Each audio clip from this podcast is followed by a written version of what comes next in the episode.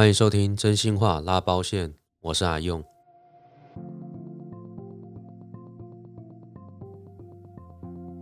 我想在业务的工作里面，开发这件事情的重要性肯定是首屈一指的。但是这个概念放在包线业，可能就很难说了。这是我经历这么多年以来的结论。对于十一年前刚入行的我来讲，陌生开发是我还在高雄的时候就已经做好心理准备的事情。我心中默默地跟自己说啊，我绝对不会因为这个工作让我的身边的朋友跟家人感到不舒服。我绝对不要去找自己的朋友跟家人买哦，起码初期的时候哦，前一年绝对不会。虽然我当时跟 W 先生坐在麦当劳里面读书，但我无时无刻都以破釜沉舟的决心在心中跟自己呐喊着。那种心中的悸动，我到现在还感受得到。那现在好啦，人都到台北了，住的地方也暂时安顿下来了，商品话术也学得差不多了啊。其实真的学会差不多一个礼拜而已啦。那这边差个话题，我们两个倒霉鬼呢，上来台北后第一次考试，竟然两个人都只差两分吧？哦，就是差两分才过。哦，简单讲就是没有过啦，第一次。那你知道这件事情的严重性是什么吗？像我之前说的哈，这份工作最特别的地方是，你一定要先考到那张证照，你才能去做销售，不然有再多人要跟你买，你都不能卖。那虽然那张证照并不难考啦，通常都是背题库就可以去考了，考过的人都知道。但是像我们两个这么不爱读书的，面对考试，永远都会有这种差一点点的悲剧发生。那没证照是一回事啊。可是没收入对我们来讲就是一件大事了。怎么说呢？因为没有考到证照，你就不能报业绩，不能报业绩，你怎么可能会有收入？那你说就赶快再去考下一次啊？重点是啊，考试不是每天都可以去考的，他一个月只能考一次。哦，总而言之呢，这张证照跟报业绩还有收入这三件事情，这个之间啊。有很深的关联性，那细节我就不讲了。简单来讲，就是假设你是第二次才考过的，啊，那正常的状况下，如果你有报业绩，注意哦，是要有报业绩哦。如果你没有报业绩，那永远都没有收入，啊。那么如果你是第二次才考过的，那再加上你也有报业绩，那你领到第一次收入的时间啊，大约。大约会是在两个半月到三个月之后，哦，而且领多少呢？要看你到底报多少业绩。我们当时在第一次公布成绩的时候，发现我们两个都差两分没有考过。虽然两个人一派轻松的跑去抽烟呢，我是不知道他那个时候在想什么，但我那个时候已经在想，我到底要跟谁借钱了，因为西装跟雨衣还有安全帽镜片真的是太伤本了。如果你不知道我在讲什么，请你去听第五集《流浪到淡水》你就知道了。我那个时候真的是超干的。好了，这一段讲到这里，只是想要交代一下，我们当时啊，连考试都这么戏剧化。回到刚刚说的，死都不做缘故，那是我还在高雄的时候就跟自己说好的。直到证照考过了，已经可以报业绩了。当时我面临一个很严重、很现实的事情。就是很多次啊，在早会结束之后，除了有做一些训练啊或学习之外的时间啊，我几乎没有地方可以去。尤其是在台北的时间更是明显。基本上愿意出来跟我见面的人呢，也大概一个月内都已经见完了啦。这对于一个菜鸡来讲啊，是一个很严重的警讯。你每天早上九点到公司上班。跟着跳舞，跟着装嗨，跟着学习，跟着训练，跟着开会，但你做的这些事情完全跟你的收入一点关系都没有。你只有跟着报业绩才会有收入，但是那个心中的惶恐啊，你是不不会表现出来的。只有每天骑车回淡水的路上，那个声音就会不断的在问自己说：“那你接下来该怎么办？”就在这个时候啊。单位的主管们为了我们这一波新人呢，搞了一个小社团，就是啊，陌生开发社。哇，这倒是提醒我在麦当劳的时候跟自己许下的诺言啊！哦，我不就是要来台北疯狂的做陌生开发吗？这才是我的路吧。现在又有单位的前辈带领我们这一群菜鸡去做，我想啊，我真的要飞上天了。我当时真的超兴奋，当然立即就报名了社团啦。我记得那个时候有五六个新人参加吧，然后再搭配两三个做比较久的人带我们去这些菜鸡啊去做陌生开发。那我这边大概讲一下陌生开发的重点是什么哈。第一个，你一定起码要穿着衬衫、西装、西装裤、皮鞋哦，然后呢，让人家远远看到你就知道你是个包线仔。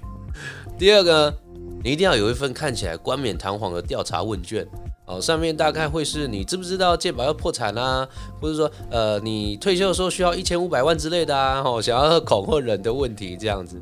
但其实人家只想要赶快去买便当，他一点都不在乎。第三个呢，调查问卷上面的问题啊，你可以不要看，也不要答，没有关没有关系。好，但是最下方的个人资料一定要填。如果个人资料没有填呢，那这份问卷等于是没有用的。哦，那整体重点大概就这些啦。啊，还有一个，哦，还有啦，最重要的是什么？你知道吗？你一定要把胆子带去，把面子放在家里。我看过很多人都是把面子带去，却把胆子放在家里。好，那那一种人基本上是去逛街的啦，没有什么小路用这样子。那我记得这个社团啊，第一个做陌生开发的地点是在台北市的马街医院外面。那个时候呢，由一个年资一年的主任哦，他刚好跟我就分配到一组这样哦。那我们这一组呢，就去这个台北市马街医院哦去做陌开。那坦白讲，那个时候我觉得这个主任比我还紧张啊！哈，他是一个很有趣的人啦，他很喜欢卖弄一些自己的经验这样哦。但是，一旦上了战场，已经看得出来他比你还紧张，是一个很可爱的人啦。说说实在话，那我记得当时我们两个都同样拿着问卷板哦，站在这个民生西路跟中山北路交叉口那边。看着这个人来人往啊，哦，我忽然感受到一阵晕眩，好像被下了咒语一样，你知道吗？动都没有办法动。那这个时候我就转头看着主任啊，哦，想要说跟他求救一下，想说你这么会嘴，那我先看你做一次给我看，这样表演看看嘛，哈。我直觉的感受到呢，他在躲避我的眼神，我仍然不死心，继续看着他，哦，看你能躲多久。那时候是中午时间，其实人潮相当的多，各种人都有。可是呢，我心里想的只有妈妈。妈妈，你说的是对的，我应该好好待在你身边，孝顺你的。什么狗屁义气，狗屁保险，操你妈的台北！我那时候第一次意识到啊，我自己真的出社会了。虽然站在台北市的街头上。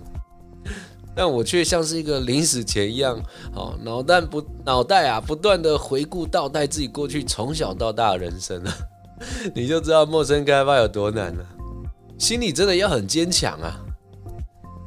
那说时迟，那时快，我忽然听到这个主任叫了我一声，我以为他要冲向敌营，好好的杀一波表演给我看。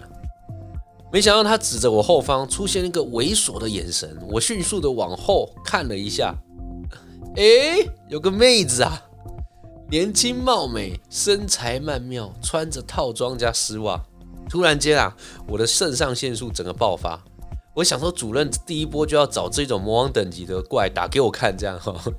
我超兴奋的看着他哦，然后再看着他，我就仔细的看到他的手哦，他的手。他好像好像是要叫我上哎，他不是要自己上嘞，你阿妈嘞！我大概只有五秒钟的时间可以决定，到底要当作没有看到，还是我要冲上去这样。但当时心里浮现啊，在麦当劳自己心里内心的这个内心的誓言哦，想着既然都要被打枪，不如被妹子打枪，心里还比较舒坦一点，对吧？我只用了一秒钟说服自己，就一个箭步向前。我装的一副自己是个关心社会、关心国家的文艺青年一样，开口第一句话就问他说：“小姐，请问中山北路怎么走？” 我那时候心里打了自己起码十个巴掌，觉得自己怎么会这么没用，这么窝囊啊！我第二次觉得自己的业务历险记又要结束了一样，没想到啊，真的奇迹来了！哦，这个妹子啊，先举起她的左手，告诉我说，我们现在就在中山北路上啊。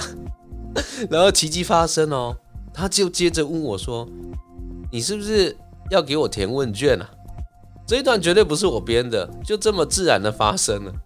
我突然领悟到，原来穿着西装拿着问卷板，他的目的啊是要让人家一看就知道你是个包线仔，然后你的目的就是要人家直接看穿你哦。啊，他如果愿意填，就会自己问你；啊，不愿意填就直接打你枪哦。这个很阿莎利这样。我马上回答说：呃，是的，如果你愿意的话。他没有任何犹豫哦，就从我手中拿起这个问卷板开始填写，整个过程不到一分钟吧。但我心里真的觉得他妈的过了一世纪啊！而且连他最后啊，他连个人资料都有填写哦，完全自动化的作业。呃，填写完之后呢，他就迅速的离开了。这样子，填完之后啊，我转头看着主任，一副 这也没什么了不起的表情啊。刹那之间，我觉得我的历险记呢又重新出发了，就只是一张问卷，仅仅只是一张问卷。而且还是一个妹子帮我写的问卷。说到这里啊，我真的想要跟大家说，有时候你做的一点动作，对于这些人来说都是一个相当大的鼓励啊。那那一天呢，那一份问卷是第一份，也是最后一份，因为后面都一直被打枪。但是我觉得我的人生到了一个巅峰了。哦，这就是我第一次做陌生开发的经验。那接下来呢？第二次、第三次、第四次的陌开，那整体的状况就不是这样子了。因为我记得那一次第一次去这个台北陌呃台北马街做陌生开发的菜鸡们，好像只有我有填到唯一的一张哦，就是那个妹子帮我填的这样，啊、其他人都挂蛋都挂蛋了。所以第二次以后呢？这个主管们就想说，那转移阵地好了，到台北内湖的科学园区哦。那一来呢，那边都是工程师嘛，哦，那收收入呢相对可能也比较高一些，哦，所以就转移阵地转到那边去。那个地方啊，阳气相当的重啊，整个园区他妈的好像都是男的一样，而且这些工程师远远看到你穿着西装，拿着问卷板，就知道你要干嘛了。他大概在一点五公尺之外看到你，他就会转弯，不会经过你这样，不会往你这边走过来，连跟你对到眼的机会也不会给你啦。所以后来转移阵地之后，大家的成绩其实没有变更好，反而是让大家的斗志越来越薄弱。连带着我们去的这些主管啊，这些前辈啊，哦，就是也渐渐的让我们这些菜鸡呢自己去运作，自己去这个做陌生开发。哦，那这个也没有不对啦，只是人性就是这样。所以结果呢，可想而知，这个社团啊，很快就消灭了。于是呢，我又回到那个一开始那种无助的状态，心中的慌张啊，到达了一个极致。可是你相信吗？在这个行业里面啊，这样的心理状态才是陌生开发这件事情它真正要教育你的结果。不管是我自己也好，或者是后来我带着那么多人的经验也好。你会发现，多数菜鸡啊，在刚入入行初期，往往心态都是尽量哦，甚至说绝对不去碰所谓的缘故市场哦。缘故就是我之前有提到的，就是原本自己认识的人哦，因为大家都知道包线仔给人的印象都不是那么的好，所以初期呢，都会以陌生开发为主要的模式这样。那对于不知天高地厚的菜鸡来说，总觉得陌生开发就只是拿着问卷板站在街头找人填问卷这样而已。殊不知啊，填写只是第一步啊，你设定的终点是成交，然后取得业绩。那你根本不知道这中间你要面对的关卡有多少啊。以我刚刚那位中山北路的女孩为例哈，她人已经算很不错了，而且她填的个人资料还都是真的。我后续也跟他成为一种蛮特别的朋友哦。我说的特别朋友真的是朋友而已，没有其他的哈，请不要误会，真的就只是朋友。那为什么特别呢？之后我会再呃分享一集来特别讲我跟他之间的发生的事情，这样哦，因为呃他其实目前他其实已经不在这个世界上了。我觉得是一个很值得去永远记得的一段回忆啦。这样讲，好，那我要说的重点是啊，像他这样那么好的人，他自始至终也没有成为我的客户，跟我买保险啊。所以陌生开发的成功率其实是非常低的，因为在这个行业的竞争者真的太多了。在台北市，平均一个消费者身边可以接触到十个业务员啊，那连认识的都不见得会跟你买了，更何况是陌生人呢？对吧？这时候你的主管可能会说：“你要好好经营，就会有机会啊。”这我当然知道，问题是经营需要成本啊，不管是时间的成本或是金钱的成本都好。对于当时连生活都有问题的我，根本想不到那么远了。后来随着自己的经验跟年资越来越深，我才理解到，在这个行业里面啊，陌生开发其实是一个让你彻底认清事实的手段，让菜鸡深深的体会一件事情，就是跟生活比起来，吼，你那你那心中一点点的自尊，你还是赶快放下吧。赶快拿起电话打给你的家人、亲戚、朋友、兄弟姐妹、国小同学、国中同学、高中同学、大学同学、研究所同学，反正你所有认识他的人，他也认识你的人，告诉他们你在做包线，包线很重要，买不买包线？要买要找我哦，这才是陌生开发真正要教会你的事啊！如果你是一个天生的陌开高手，那更好。只能说老天爷赏饭吃嘛，但你是吗？起码我不是。所以陌生开发在业内，我们其实都很清楚，这只是一个练胆量的方式，并且让你认清事实的手段。如果你真的可以借由陌生开发成交，那你真的赚到。不然真的要完全靠陌生开发而在这个行业立足的人，真的是少之又少。但很吊诡的是，我看到很多包线业的主管，常常在面对想要增员的对象的时候，跟这些菜鸡说陌生开发怎么样啊，怎么样啊，我可以呀，这样那样的，但却没有跟他们说，他们讲的其实是万中选一的例子啊，真的是相当不道德。就像我第四集说的，有些主管真的很烂，就为了因为要骗你赶快进来，就用尽所有的方式跟话术，要你抛弃一切，直接赶快入坑，反正留下来就留着。留不下来，最起码还有遗产。所谓遗产，对于直属主管来说，就是下面的人离职之后，该离职业务的客户服务权利跟续期保费佣金就会上归到直属主管。在业内常开玩笑说，人在是资产，人走是遗产。我真的觉得是把人干西北料啊！毕竟包鲜业又不是说像外国的大学普遍是这样哈，就是说很好申请进去，但是不好毕业啊。就算你没有毕业，你起码还挂一个这个呃那个知名大学的肄业身份。但是包鲜业说实在话，你没做起来，一旦你离开，就我所知啊，这段经历其实价值是很低的。如果你想要进来帮别人抬轿，那当然没有差。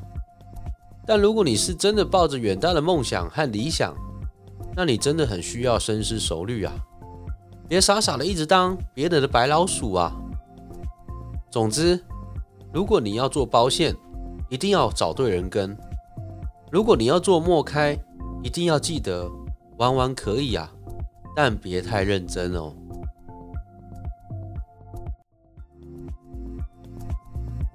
每到年底，你一定要记住，别乱接业务员的电话或乱回讯息，因为每一年的停卖都很重要。下一集有批包线好便宜之后商品没得比，深入探讨停卖的因果关系，增强你的推销抵抗力。